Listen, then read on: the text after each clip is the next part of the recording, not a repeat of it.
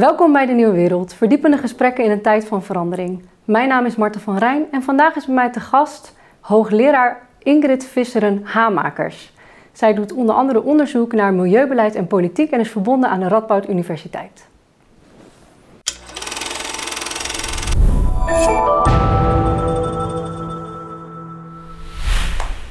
Goedemiddag Ingrid. Hoi, leuk, leuk hier te zijn. Bent. Ja, leuk ook dat je er bent. Um, we gaan het vandaag in de breedte eigenlijk hebben over de maatschappelijke sturing van milieuproblemen. En uh, dit, nou ja, naar aanleiding van een rapport dat toch al wel een tijd geleden is verschenen van het IPBES, het International, vul me even aan, Intergovernmental Science Policy Platform on Biodiversity and Ecosystem Services. Precies, dat is hem inderdaad. Altijd een hele mond vol. Mond vol. ja, uh, wat eigenlijk ook wel wordt vergeleken met het IPCC, maar dan uh, voor biodiversiteit en ecosysteembehoud. En zij trokken aan de bel, zo ongeveer. 2019 is het rapport volgens mij verschenen, als ik me niet vergis, want zij zeiden... Um, het gaat niet de goede kant op met eh, de wereldwijde biodiversiteit. Ehm, er zijn zo ongeveer 1 miljoen soorten op dit moment die met uitsterven worden bedreigd. Ja, ik las dit en ik dacht, uh, tenminste voor mij, het voelt als een, als een probleem. Maar waarom is dit een probleem? Waarom zijn, uh, is, is een grote hoge biodiversiteit, waarom is dat van belang? Uh, van belang. Uh, ik heb mogen meeschrijven aan het rapport. Uh, mijn ecologische collega's die hebben inderdaad die conclusie getrokken. dat op basis van de huidige inzichten dit de inschatting is dat 1 miljoen soorten met uitsterven zijn bedreigd. Dat is natuurlijk in, in, eerste instantie erg voor de soorten zelf. Ehm, uitsterven, ehm, het werkwoord zegt het al in het Nederlands, in het, in het Engels niet, is het gewoon een hele, heel kil woord eigenlijk, extinction. Maar in Nederland zit het woord sterven er nog in. Dus het is een pijnlijk proces waarin leden van die soorten uh, sterven aan uh, verdroging, ver, verhongering, in bosbranden of, of overstromingen. Dus het is, een, het is voor, de, voor de dieren die, die onderdeel zijn van die soorten, is het, is het per definitie erg, want ze gaan dood. en als je het over planten hebt, is het natuurlijk ook erg. Um, dus het is, uh, als je het vanuit de intrinsieke waarde van de natuur bekijkt, is het erg voor die soorten en uh, de individuen van die soorten. Maar natuurlijk is het ook erg voor de mens, omdat we de natuur nodig hebben voor onze basisbehoeftes. Wij kunnen geen voedsel produceren zonder de natuur. We, we, drinken letterlijk elke dag natuur. Weet je, we zijn, hoeveel procent van ons lijf, lijf is water? We zijn de natuur. Iets meer dan 70, als ik me niet vergis. Ja, dus, ja. dus, dus die hele uh, die hele afstand tussen mens en natuur, uh, ja, moeten we anders gaan zien. Want we zijn er onderdeel van en we zijn er afhankelijk van. Ik vind het wel interessant dat je eigenlijk begint, want je zegt natuurlijk voor ons mensen is het belangrijk, maar je begint eigenlijk bij dat dier. Uh, dus je zegt het is voor het, het, het, dier is het een pijnlijk proces, dat uitsterven. Um, waarom beginnen bij het dier? Ja, ik vind eigenlijk dat het veel te uh, veel um, instrumenteel naar de natuur en naar dieren wordt gekeken. Dus we kijken heel erg vanuit een antropocentrisch perspectief naar uh, de natuur en naar dieren. Dus we kijken altijd what's in it for us in goed Nederlands. Um, en die argumenten worden ook heel vaak gebruikt. Hè. Je begon ook met de vraag waarom is dat erg? Dat is eigenlijk, het is al erg dat je de vraag stelt eigenlijk. Uh, omdat ja, die dieren lijden en dus is het per definitie erg. Uh, maar, maar ik zeg niet dat jij op, die, op, die, op dat antwoord aanstuurt. Maar eigenlijk is het in het maatschappelijk debat gaat het altijd over... Uh, waarom, is het, waarom is het belangrijk of waarom is het erg voor de mens? Terwijl ik juist ook aandacht wil vragen voor, voor dat het ook gewoon... Ook al is een soort niet, niet belangrijk voor de mens... Of begrijpen we het belang voor de mens nog niet, want we weten nog niet alles over mens-natuurrelaties. Het is ook een bepaald uh, soort intrinsieke waarde ja, uh, in zichzelf. Ja. ja, want je noemt net dat begrip antropocent, antropocentrisch wereldbeeld. Uh, wat is precies een antropocentrisch wereldbeeld? Ja, dat is dus dat, dat, je, dat je instrumenteel naar de natuur en naar dieren kijkt. Dus dat je, dat je alles vanuit de mens uh, beredeneert. En instrumenteel, daarmee bedoel je? Dat, het, dat, uh, dat je kijkt naar de natuur uh, in, uh, naar een of het functioneel is voor de mens of niet, of het nodig hebben of niet. Dus als je vanuit een antropocentrisch perspectief naar de natuur of naar dieren kijkt, dan kijk je naar oké, moeten we het, moeten we het beschermen of moeten we bepaalde aspecten van de natuur of biodiversiteit behouden omdat we ervan afhankelijk zijn. Dan zou je dus kunnen beargumenteren dat als we van eh, van een aantal delen van de biodiversiteit of de natuur niet afhankelijk zijn als mens. En daar geloof ik helemaal geen snars van. Maar, uh, dat dat dan da, eigenlijk dat wel zou kunnen verdwijnen. Ja, precies. Dat heeft, dan geen, uh, dat heeft dan geen waarde voor ons. En, en, en zou, het dus, zou het dus kunnen omkappen. je zegt net, ik, ik, ik, geloof daar helemaal geen snars van. Ja. Als in, je, je, hoe zie jij het dan wel als het niet antropocentrisch is? Want je zegt ik geloof daar geen snor van. Dat lijkt erop te duiden dat je uh, in iets, iets anders uh, gelooft. Ja, geloven is misschien uh, een zwaar werkwoord, maar we hebben het natuurlijk wel over wereldbeelden. Um, en ik voel me meer thuis in een ecocentrisch perspectief, waar je niet de mens centraal stelt in je belangenafwegingen, maar de mens als onderdeel ziet van de natuur, of dat je de natuur of dieren niet ondergeschikt ziet aan de mens. Dus dan krijg je een eerlijkere of een andere belangenafweging in, in al die duurzaamheidsvraagstukken waar we vandaag de dag mee worstelen. Misschien nog één, uh, want we hadden het over die mhm. miljoen soorten en de, en de conclusie van het IPES-rapport uh, dat ze met uitsterven zijn bedreigd. Dat was de meer ecologische belangrijkste uitkomst van, van ons rapport de meer maatschappijwetenschappelijke uitkomst van het rapport is dat we er nog steeds wat aan kunnen doen. Dus we kunnen die uh, eh, 1 miljoen soorten nog redden. Maar daarvoor hebben we wel echt een fundamentele maatschappelijke verandering nodig. Dus dan moeten we echt alles anders gaan doen. Uh, als we dat willen voorkomen. En dat is natuurlijk ook hetgeen waar jij voornamelijk onderzoek naar doet. Als je het hebt over die maatschappelijke transformaties. Want neem ons eens mee. Ik zou je voor ons kunnen schetsen hoe die transformatie eruit zou moeten komen te zien. Willen we uh, deze verschillende soorten planten, dieren uh, in leven houden? Ja. We leven nu in een samenleving waar uh, die in essentie niet duurzaam is. En we moeten dus onze samenleving, niet alleen in Nederland, maar wereldwijd, op zo'n manier gaan vormgeven dat die in essentie duurzaam is. Uh, dus duurzaamheid moet niet de uitzondering worden, maar de norm. Dus als uh, jij straks naar de supermarkt gaat, dan zou je ervan uit moeten kunnen gaan dat uh, alles wat je daar uh, te koop wordt aangeboden, dat dat duurzaam, diervriendelijk en, en eerlijke producten zijn. Terwijl je nu als consument moet je uh, anderhalf uur etiketten gaan staan lezen om ervoor te zorgen of, of die producten die, die, die aangeboden worden, of die wel duurzaam zijn. Dus, dus we leggen in onze huidige niet duurzame samenleving leggen we veel te veel verantwoordelijkheid bij de individuele consument. En uh, voor, om zeg maar die duurzame keuzes te maken. Terwijl als je die transformatie uh, doormaakt, uh, is het een maatschappelijke verantwoordelijkheid. Dus dragen we die verantwoordelijkheid samen om het karakter van onze samenleving nogmaals van niet duurzaam naar duurzaam te maken. En als we dat samen doen, kijk, samen impliceert natuurlijk, je komt met heel veel verschillende soorten partijen aan tafel te zitten, heel veel verschillende soorten belangen. En ik ik persoonlijk zou het prachtig vinden als ik een supermarkt in kan lopen waar alle producten uh, standaard duurzaam zijn. Maar ik kan me toch nog niet helemaal met hoe alles op dit moment is ingericht, me nog niet helemaal inbeelden hoe dat dan, gezien alle verschillende belangen die er spelen, hoe we dat voor elkaar zouden kunnen krijgen. Um, jij doet onderzoek naar systeemverandering. Hoe is het, wat zijn de ideeën die jij daarbij hebt? Hoe komen we daar? Uh, heb je even? Ja, zeker, zeker. Ik heb je even voor, ja. ja.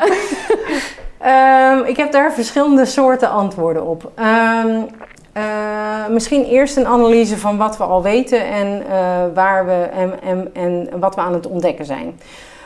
Um, wat we al weten is dat uh, de verandering, als we inderdaad niet alleen voor biodiversiteit, maar ook voor klimaat of vervuiling of rechtvaardigheid of diervriendelijkheid, als we die uh, die uh, prioriteiten die we eigenlijk met elkaar hebben afgesproken als internationale samenleving. We hebben zoiets als de uh, Sustainable Development Goals van de Verenigde Naties, hè, de duurzame ontwikkelingsdoelen.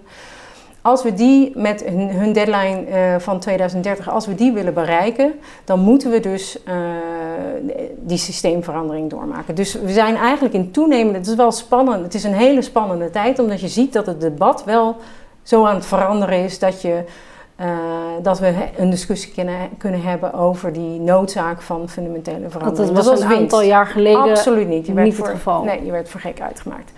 Ehm, eh, dat is één. Twee is, eigenlijk weten we wel wat voor instrumenten we kunnen gebruiken, wat voor beleidsinstrumenten we kunnen gebruiken om uh, die verandering in gang te zetten of uh, te versnellen of te verdiepen. Hè, we weten dat we subsidies, die, die, die, nu nog subsidies op niet duurzame energie of landbouw of visserij, dat we die moeten ombuigen om, hè, om, om vissers en boeren en energieproducenten te helpen te verduurzamen. We weten dat we met andere prijsmechanismen consumenten kunnen dus een heleboel wat we weten. Ja, we weten heel veel. En we weten ook dat er ook nog zoiets is als wet en regelgeving. Dus dat je sommige dingen die, die, die we als maatschappij niet vinden kunnen, dat je die gewoon verbiedt. Dus we hebben een heel palet aan maatregelen die je in theorie zou kunnen inzetten. En de ultieme vraag is nou, waarom doen we dat niet? En dat is eigenlijk jouw vraag. Precies.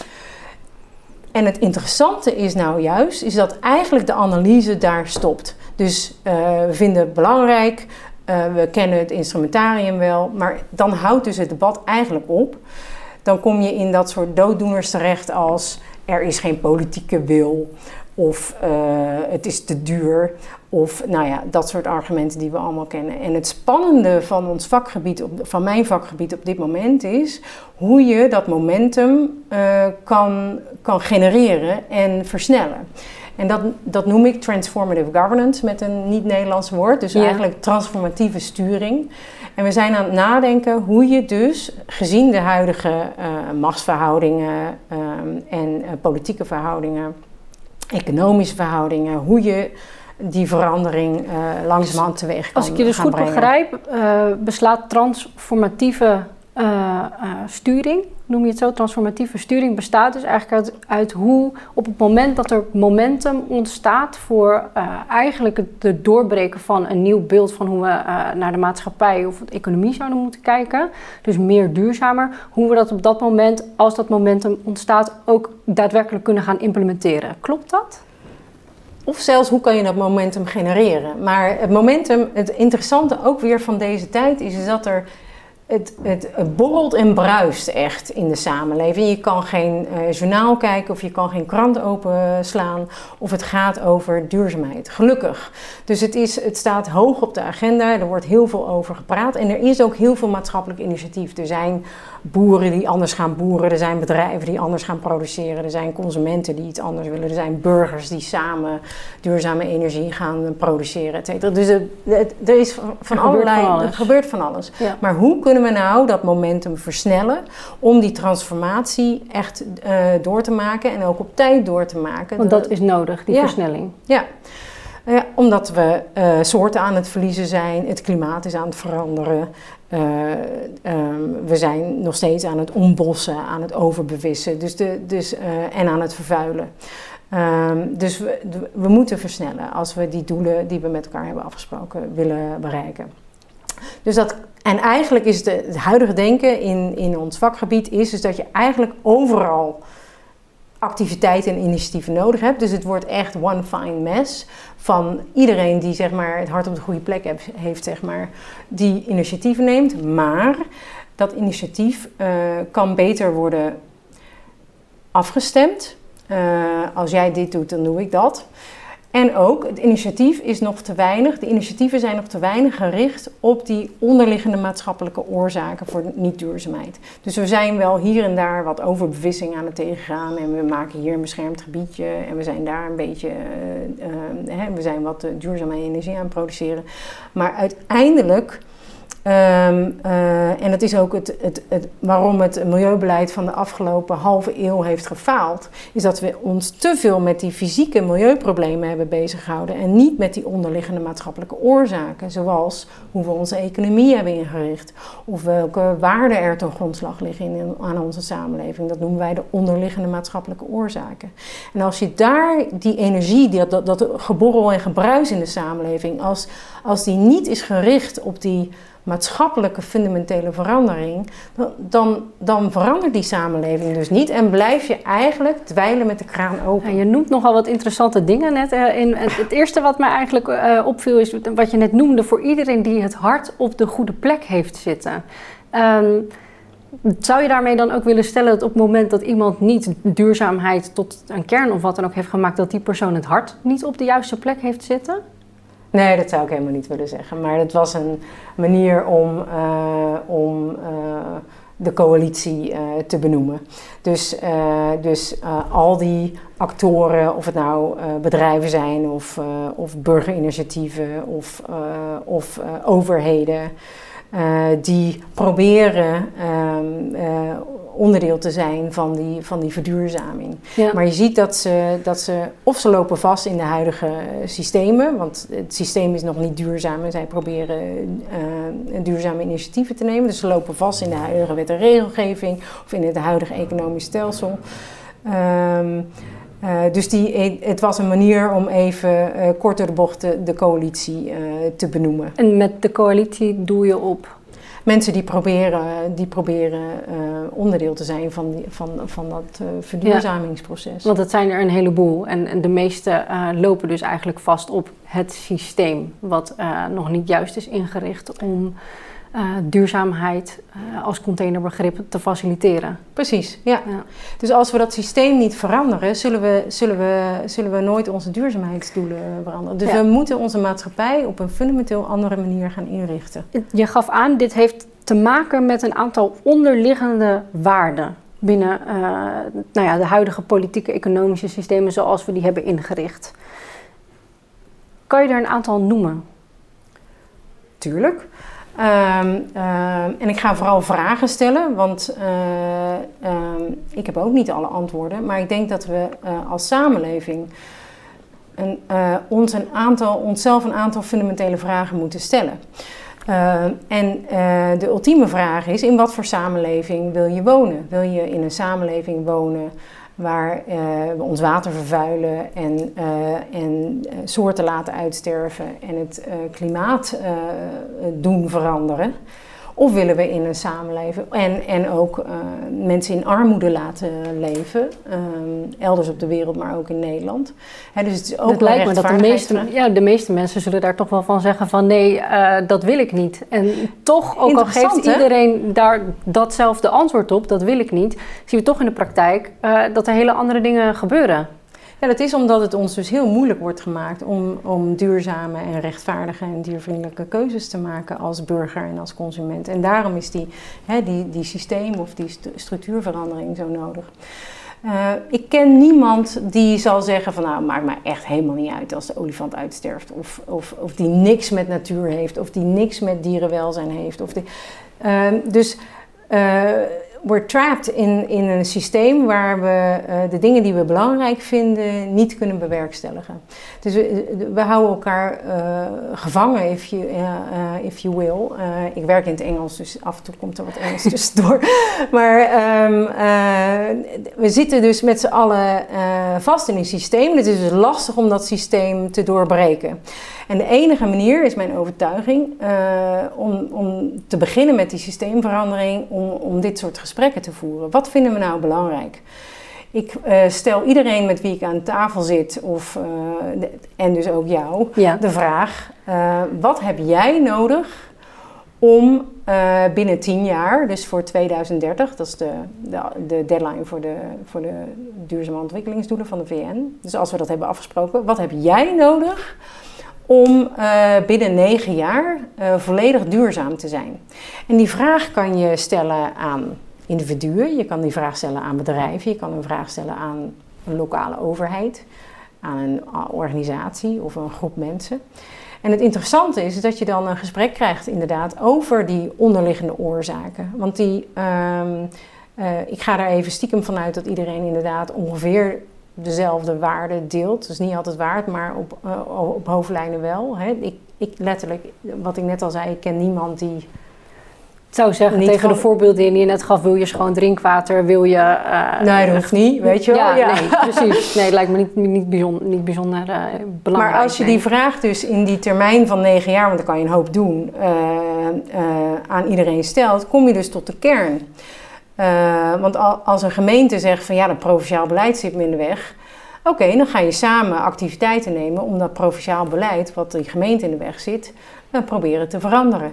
Of als, de, als eh, een boerenbeweging zegt van ja, het Europees landbouwbeleid zit me in de weg. Nou, dan ga je samen proberen om dat Europees landbouwbeleid te veranderen. Dus zo kom je eigenlijk tot, voor, op een bepaald onderwerp of voor een bepaalde groep actoren, kom je tot de kern van wat zou er nou moeten veranderen om die, om die, om die verduurzaming eh, eh, te kunnen bewerkstelligen en te kunnen versnellen. Nou, als ik dat zo hoor, als je zegt van oké, eh, de, de boer geeft dan bijvoorbeeld aan oké, het beleid van de Europese Unie en de gemeente zegt provinciale staten. Betekent dat dat ehm, deze verschillende partijen dan die contacten nog niet voldoende gelegd hebben en niet voldoende uitwisselen op die verschillende niveaus om daar gezamenlijk aan tafel eh, over te kunnen praten en te kunnen zeggen oké jongens, dit is wat we nodig hebben? Ehm, of gebeurt dat wel, maar komen ze er niet uit? Volgens mij ehm, zijn we te weinig eh, gefocust op die onderliggende maatschappelijke oorzaken. Dus we hebben dat gesprek helemaal niet over wat zit jou nou eh, in de weg om, eh, om, eh, om binnen tien jaar duurzaam te worden. Dat gesprek hebben we niet. We zijn bezig met waterzuivering en, en een beschermd gebied goed inrichten. En, technologische eh Ja, fixes, om het te zeggen. of- een soort of- van ingrijpen op, op basis, eh, basisdingen die we snel kunnen wijzigen of waar we iets eh, aan kunnen doen zonder daadwerkelijk te kijken naar het, het groot, nou, waar we het hele tijd nu eigenlijk over hebben, het systeem wat erachter ligt. Ja, we zijn dus bezig met de fysieke milieuproblemen en we, en we hebben te weinig eh, gesprekken samen over de onderliggende maatschappelijke oorzaken. Waardoor je dus niet tot de kern komt. En natuurlijk is dat, is dat politiek, want je hebt het over eh, belangenafwegingen, je hebt het over ehm, het anders inrichten van je economie, je hebt het over eh, sommige eh, niet duurzame activiteiten verbieden. Dus je hebt het over fundamentele veranderingen. Dus niet iedereen zal het daarmee eens zijn. Maar als je het niet scherp krijgt wat, wat een bepaalde groep mensen of organisaties nodig heeft om die slag te kunnen maken, dan, dan, eh, dan heb je het niet scherp en kan je er ook niks aan doen. Als je iets in, wanneer je die vraag stelt, iets wat je opvalt, dat je van eh, eigenlijk veel verschillende partijen zegt van nou, dit constant, hoor ik eigenlijk dit. Oh, dat is lastig. Nee, het is geen, eh, het is geen, eh, het is geen eenduidig antwoord. Dus op alle verschillende niveaus waar je de- deze vraag eigenlijk stelt, krijg je een ander soort antwoord en zijn er andere behoeftes. Ja, ze zijn altijd systematisch. Dus het is of wet en regelgeving, of het zijn praktijken eh, die moeten veranderen, of, eh, of eh, vaak financiële prikkels. Ehm, dus weer die maatschappelijke ehm, onderliggende oorzaken. Nog één punt wat ik wilde maken, want ehm, eh, wat er ook vaak misgaat in de huidige aanpak, dus er is heel veel aandacht voor eh, die, die fundamentele maatschappelijke eh, verandering. Daar zijn we met elkaar over in discussie en hè, we hebben het erover dat het moet en dat, en, eh, en dat die noodzakelijk is. En we weten ongeveer ook wel welke Ik vind het nog wel een lastige term trouwens hoor. Fundamentele maatschappelijke. om er echt iets bij, bij in te beelden van hoe dat er nou precies uit zou moeten komen te zien, is wel echt. Heb jij, als, als, als we het he- hierover hebben, om hem eens concreet te maken, hoe zou dat er concreet. een fundamentele maatschappelijke verandering. Dat zou betekenen dat, ehm, dat eh, eh, prijsprikkels, dus dat eh, duurzame producten goedkoper zijn dan niet duurzame producten. Dat is eh, misschien een, het makkelijkste voorbeeld.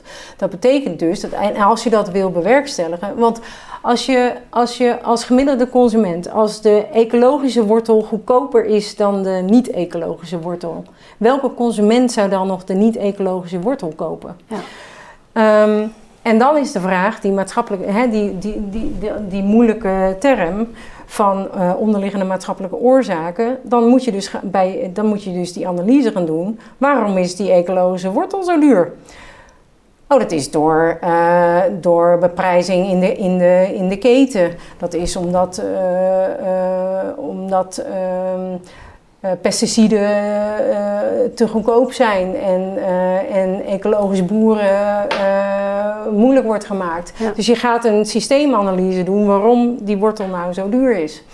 En, die, uh, en dat is wet en regelgeving, dat, zijn, uh, dat is beprijzing in die, in die wortelketen. uh, dat zijn ook waarden van, van verschillende consumenten. Of dat we het er niet voor over hebben om, om iets meer te betalen voor, voor, een, voor een gezondere en milieuvriendelijke wortel. Dus, dus, je bent die, dus het is, het is zo'n ingewikkelde term, omdat die, dat hele. Er gaat al die aspecten. Mee gemoeid. Het zijn zoveel verschillende knoppen, zoveel verschillende stadia eigenlijk die hierbij betrokken zijn. Uh, bijna zo groot dat je denkt, waar moet ik allemaal aan denken en waar zit het allemaal? En daarmee denk ik ook af en toe uh, lastig behapbaar dus. Um, en wat er ook, ook lastig aan is, is uh, hoe ik het zo voor me zie. Kijk, je hebt natuurlijk een bepaald, eigenlijk een bepaald ideaal waar je naartoe wil. En al die verschillende schakels die in die keten zitten, uh, zullen misschien ook niet allemaal ditzelfde ideaal aanhangen. Of misschien een heel ander beeld erop op, op nahouden. Dus dat, althans dat soort vermoeden dat ik heb, dat maakt het ook uh, des te lastiger om wel iedereen, ja, als je dat zou willen, voor, voor zo'n duurzaamheidsdoel te laten gaan. Ja, ik denk dat dat ook een misvatting is in het duurzaamheidsbeleid. Is dat, je, dat, dat, dat hoor je vaker, dat je iedereen mee moet krijgen. En volgens mij is dat echt een weeffout in het duurzaamheidsbeleid. We hoeven helemaal niet iedereen mee te krijgen, maar we moeten wel een bepaalde groep meekrijgen. Um, Sommige mensen zullen nooit kiezen voor een, voor een dure ecologische wortel. En daarom moet je juist ervoor zorgen dat de ecologische wortel goedkoper wordt dan de, dan de niet-ecologische wortel. Dan hoef je helemaal niemand te overtuigen. Want nou de ecologische wortel is goedkoper. Op het moment dat je in de supermarkt staat, inderdaad. Maar die hele keten natuurlijk, die daaraan aan vooraf gaat, uh, zou je wel veel verschillende gesprekken moeten gaan houden over: oké, dit, dit systeem zoals we dat hebben, moet dus anders ingericht gaan worden. En uh, nou ja, daar krijg je waardeconflicten. Uh, dingen die gaan botsen of mensen uh, die op een bepaalde wijze uh, hun, hun, beroep al ja, hebben uitgevoerd voor zo'n lange tijd op een bepaalde manier, waar iets aan wordt gevraagd wat, waarvan ik soms denk: oké. Belangrijk dat we dit doen, maar de botsen wel het een en het ander. Zoals bijvoorbeeld, nou ja, als we het hebben nu over de boeren, om het eventjes concreet te maken, die varkens houden. Al een hele lange tijd, om eventjes een andere sector, uh, die zo vastzitten met, oké, dit de financieringsbronnen, we hebben uh, al die tijd investeringen gedaan, je zit met mega grote stallen, uh, dat moet allemaal terugbetaald worden. Ja, ik wil wel duurzaam, maar hoe gaat dat mogelijk gemaakt worden voor mij? Dus daar zit heel veel achter en ook hoe kan je er vervolgens nog, nog mee verdienen, dat lijkt me iets waar verschillende dingen conflicteren. Want ik kan me voorstellen dat zo'n boer zegt: Ja, ik wil het best, maar er zit ook uh, uh, nog een hele realiteit achter. Dus het ideaal ervan is mooi en ben ik bij. Uh, maar het mogelijk maken ervan, de, de, de realiteit, is soms wel wat weerbarstiger dan het ideaal dat er ligt. Ja, dat gaat natuurlijk ook niet over één nacht ijs. Is dat een Nederlands gezegd? Ja, het wel, zeker. Ja. um, Maar die, um, die boer zit inderdaad uh, vast in een systeem van financiering en overheidsbeleid. Uh, en is op zo'n manier gaan produceren omdat uh, het van hem, hem of haar gevraagd is. En we zullen een manier moeten vinden om die boer te helpen, of boerin te helpen, om um, zijn of haar bedrijf om te vormen naar een duurzaam bedrijf. En daar hebben we uh, met z'n allen uh, financiering voor nodig. Daar zal je dus inderdaad ook met uh, de huidige financiers van het boerenbedrijf moeten gaan praten. Um, en we zullen ook um, moeten kijken naar wat, hoe, dat, hoe dat systeem waar die, waar die boer in vastzit, in dat niet duurzame systeem waar die boer op dit moment in vastzit, hoe we dat kunnen veranderen, zodat we die boer inderdaad mogelijk maken om te verduurzamen. Ja. Ik heb me groen en geel, ik erger me groen en geel aan het huidige stikstofdebat en het, uh, en het landbouwdebat. Er wordt een, uh, een uh, polarisatie um, ontwikkeld die, die die heel veel kwaad doet, maar die ook niet nodig is. Wat is de polarisering die je daar ziet? Nou, het is boer tegen stad of boer tegen, tegen uh, andere groeperingen. Terwijl ik, heb, ik ken niemand die tegen boeren is. Ik ken alleen wel heel veel mensen die fundamentele kritiek hebben, hebben op het huidige landbouwsysteem. Maar we hebben boeren keihard nodig om gezond en duurzaam en diervriendelijk voedsel te produceren. Dus, we, we ehm, dus ik vind het echt zo zonde van de discussie om, om, om tegenover, elkaar, tegenover elkaar te gaan staan. Want we moeten proberen om samen de vraag te stellen van wat heb je nodig om binnen tien jaar duurzaam te zijn? En hoe kan ik je daarbij helpen? En uh, dat het een ingewikkeld proces wordt van vallen en opstaan en ook van, uh, van politiek debat. Want wat is dan een duurzaam uh, landbouwsysteem? Nou, de, de, dan hebben we nog wel een paar uur langer nodig, ja. denk ik. Um, en daar zijn verschillende meningen over. Um, um, maar dat is oké. Uh, we hebben dus, uh, als je die verandering wil doormaken, als je van een niet duurzaam voedselsysteem naar een duurzaam voedselsysteem wil transformeren, zal je dus op al die onderwerpen van financiering van boeren tot het Europees landbouwbeleid tot Ehm, eh, beprijzing uh, in de keten tussen supermarkten en, en uh, boerenbedrijven, zal je dus verandering moeten ehm, vormgeven. En door die verandering op die verschillende onderwerpen kan je dus door, door inderdaad die beprijzing, door de et cetera, et cetera, wat ik net noemde. Omdat allemaal, als je dat allemaal tegelijk doet, creëer je dus dat, momentum. wat nodig is om die versnelling vorm te geven. Ja. Um, Waar we het nog niet zoveel over hebben gehad, wat ik ook interessant vind, waar je over uh, hebt geschreven, uh, SDG's kwamen zo meteen, zo net al eventjes heel kort uh, aan bod. Sustainable Development Goals. Um, jij pleit er onder andere voor om een 18e SDG in te voeren. Kan je daar iets meer over vertellen? Ja. Um, ik ben uh, milieu-maatschappijwetenschapper en, uh, en uh, hou me bezig met mens-dierrelaties en mens-natuurrelaties. Dus het zijn eigenlijk twee brokken van het onderzoek wat ik doe.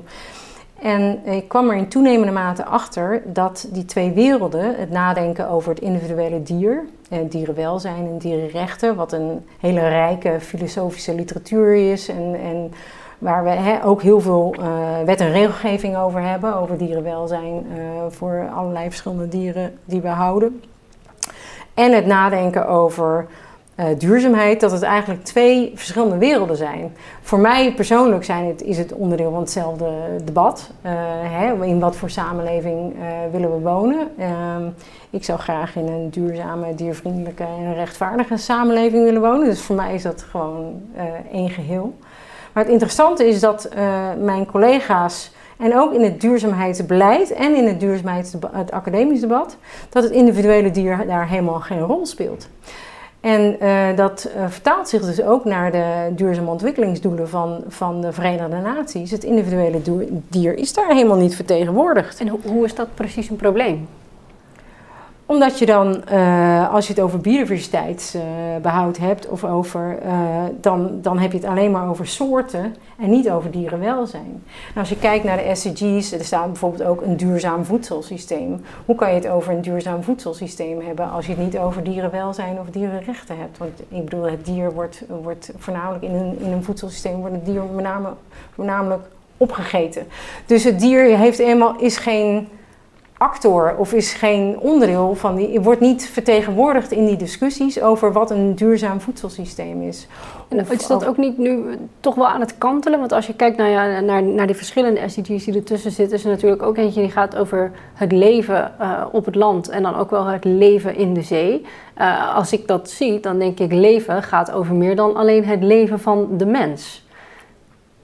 Ja, het gaat dus over, over soorten. Dus, maar het individuele, het gaat dus over biodiversiteit, dus soorten, dus uh, uh, dieren en planten. Maar dat is nog geen, uh, dat, dan heb je het nog niet over de, over de belangen van het individuele dier. Ehm, dus dieren zijn wel vertegenwoordigd als vertegenwoordiger van een soort, maar we kijken alleen maar naar behoud van soorten en niet naar de belangen van het individuele dier. En als je die gaat integreren, dan veranderen dus ook je prioriteiten in het, hoe, je die, hoe, je dat, hoe je duurzame ontwikkeling vormgeeft. Want als, het, als je de belangen van, van dieren of van het dier, om een eventjes een punt te maken over het individuele dier, als je de belangen van het dier een, een plek geeft in je belangenafweging, zal je dus andere keuzes gaan maken op het gebied van duurzaam voedsel, maar ook op het gebied van, van hoe je biodiversiteit of klimaatverandering eh, wil, uh, wil aanpakken, uh, dan als je het dier daar geen plek in geeft. Waarom zouden we het individuele dier een, een belang moeten geven.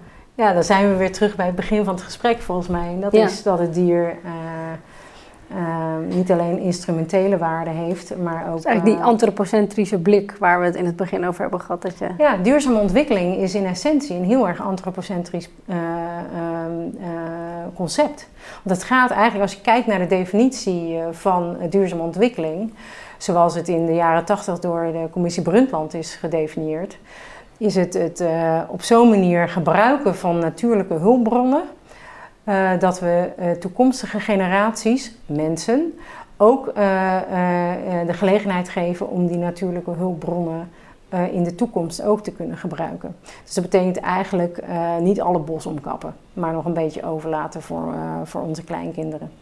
Dus dat is, uh, de natuur uh, is daar heel erg instrumenteel naar de mens. En het individuele dier is daar helemaal niet vertegenwoordigd. Dus het is eigenlijk een, in mijn ogen een zeer ouderwets concept.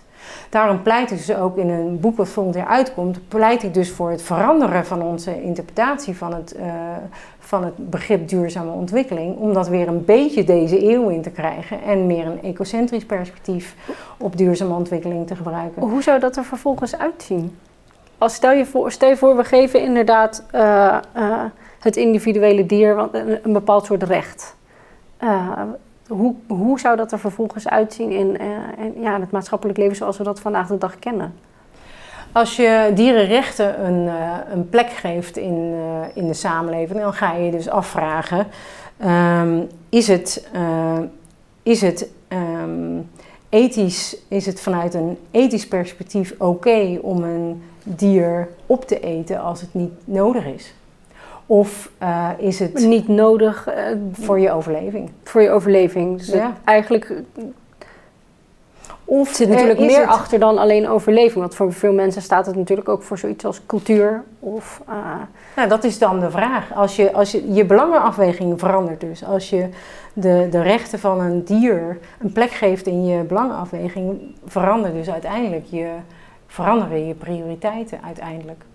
Dezelfde vraag als uh, een andere um, uh, belangrijk maatschappelijk debat waar ik me mee bezig hou, is het gebruik van proefdieren.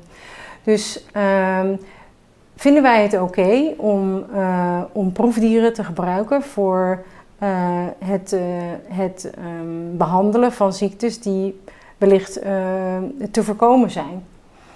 Uh, dus dan zou je meer in preventie moeten gaan investeren. Dus meer uh, mensen gaan uh, proberen zover te krijgen om gezonder te leven. Ligt er niet je... nog een vraag onder? Want als je zegt, vinden wij het oké okay om proefdieren te gebruiken... dan zit je natuurlijk al heel erg op het normatieve. Maar is het niet in eerste instantie de vraag... hebben we proefdieren nodig daarvoor? Dat Want is... vinden wij oké okay, is denk ik de, de, de vervolgvraag op... oké, okay, zouden we het daadwerkelijk nodig hebben, ja of nee? Of hebben wij het recht om dieren op die manier te gebruiken? Want eigenlijk als je, als je, uh, op een, op, als je mens-dierrelaties op een andere manier gaat vormgeven, dan uh, staat de mens niet boven het dier, maar uh, is, het een, is het een andere afweging. Dus dan kan je die vraag eigenlijk helemaal niet stellen, want het antwoord op die vraag is Nee, want uh, wij, uh, het dier is niet ondergeschikt aan, aan het, de, de, belangen van het dier zijn niet ondergeschikt aan de belangen van de mens. Dus het is een enorm fundamentele vraag. Als en, je ziet, en het interessante is, is dat uh, je ziet, je ziet die, en dit is, dit is ook onderdeel van die fundamentele maatschappelijke verandering waar, ik het, waar we het de hele tijd al over hebben is uh, die verandering van mens-dierrelaties en van de relaties tussen de mens en natuur. Je ziet dus dat die aan het verschuiven zijn in de samenleving. Uh, en vandaar dus ook mijn, ik kom niet voor niks voor uh, op het idee van een 18e SDG. Maar het is een, een, een reflectie van de veranderingen die in de maatschappij aan het plaatsvinden zijn. En ook die vragen over hoe verhouden we ons tot de natuur. Uh, hè, wij zijn de natuur. Ehm, eh, en wat betekent dat voor onze relatie met de natuur en wat wij, ehm, hoe wij de natuur zouden moeten of moeten willen beschermen, of, of hoe we onze relatie met de natuur vormgeven, dat is onderdeel van die fundamentele maatschappelijke verandering die nodig is.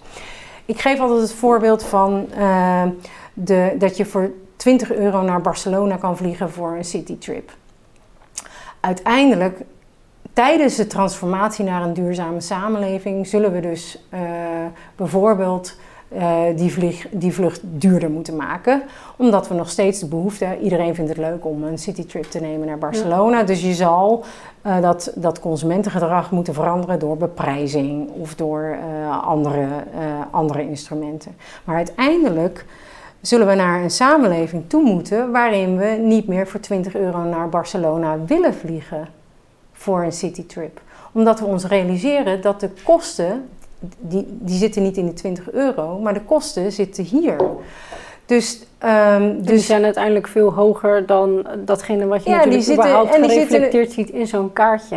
Precies. En uiteindelijk moeten we dus moeten we, uh, dat bedoelen we dus met die, met die transformatie naar een duurzame samenleving. Uiteindelijk um, gaan we dus een waardeverschuiving door waar we niet meer die, die, die milieuvervuiling niet meer willen veroorzaken. Ja, en als je dit nu zo vraagt aan mensen of zo voorstelt, dan denk ik dat de meeste mensen inderdaad zouden zeggen: Ja, daar zijn we een stuk verder mee gekomen. Dat is inderdaad belachelijk. We zouden niet meer tickets moeten aanbieden voor 20 euro. Dat, dat kan ook inderdaad niet uit. Um, maar nu het er is, kan ik er nog wel gebruik van maken. En daar zit dus ook die systeemverandering op het moment dat je dat niet meer mogelijk maakt, op het moment dat je het niet aanbiedt. Uh, of misschien wel aanbiedt, maar inderdaad voor een andere uh, prijscategorie die uh, wel meer recht doet aan wat er eigenlijk allemaal achter zit, krijg je vanzelf een bepaald soort verandering waarin mensen er dan dus inderdaad makkelijker voor kiezen om dan misschien niet naar Barcelona te gaan of iets te kiezen uh, wat, wat dichterbij ligt. Juist. Ja, of als ik het even goed begrijp. Ja. Um,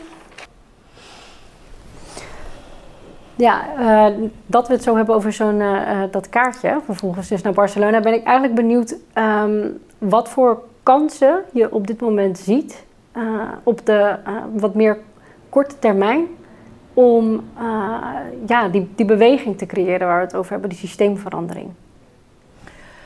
Um, wat ik eerder in het gesprek al zei, is dat ik heel veel uh, heel geborrel en gebruis zie. En volgens mij, uh, er gebeurt dus al heel veel. Alleen we, we, we we gebruiken dat momentum niet strategisch genoeg.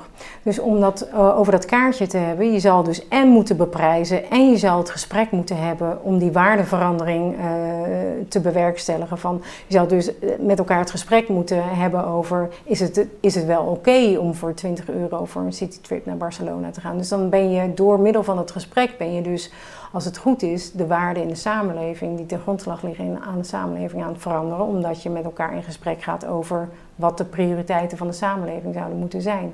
Je zou ook technologische oplossingen moeten, moeten, uh, moeten maken door bijvoorbeeld uh, makkelijker met de trein naar Barcelona te kunnen gaan. Dus het is, het is en technisch en het is economisch en het is een waardeverandering. En als, je, uh, en als we. Um, uh, meer reflecteren op of we inderdaad op al die drie niveaus, waarde, economisch en technologisch, als we daar tegelijkertijd instrumenten op, uh, op inzetten, dan krijg je die versnelling. En nog één ander punt wat heel belangrijk is, is dat we dit gesprek veel te sectoraal voeren. Dus we hebben een energietransitie, we hebben een mobiliteitstransitie, we hebben een transitie naar proefdiervrije innovatie, we hebben een, een voedseltransitie. Dat is afgrij, afgrijzelijk sectoraal georganiseerd, deze Ja, het discussie staat bol over... van de transities en zoveel mensen hebben zoiets van... oké, dan hebben we deze transitie weer en we zitten met dit en er is dat. Eh, alles moet volgens mij bewegen op dit moment.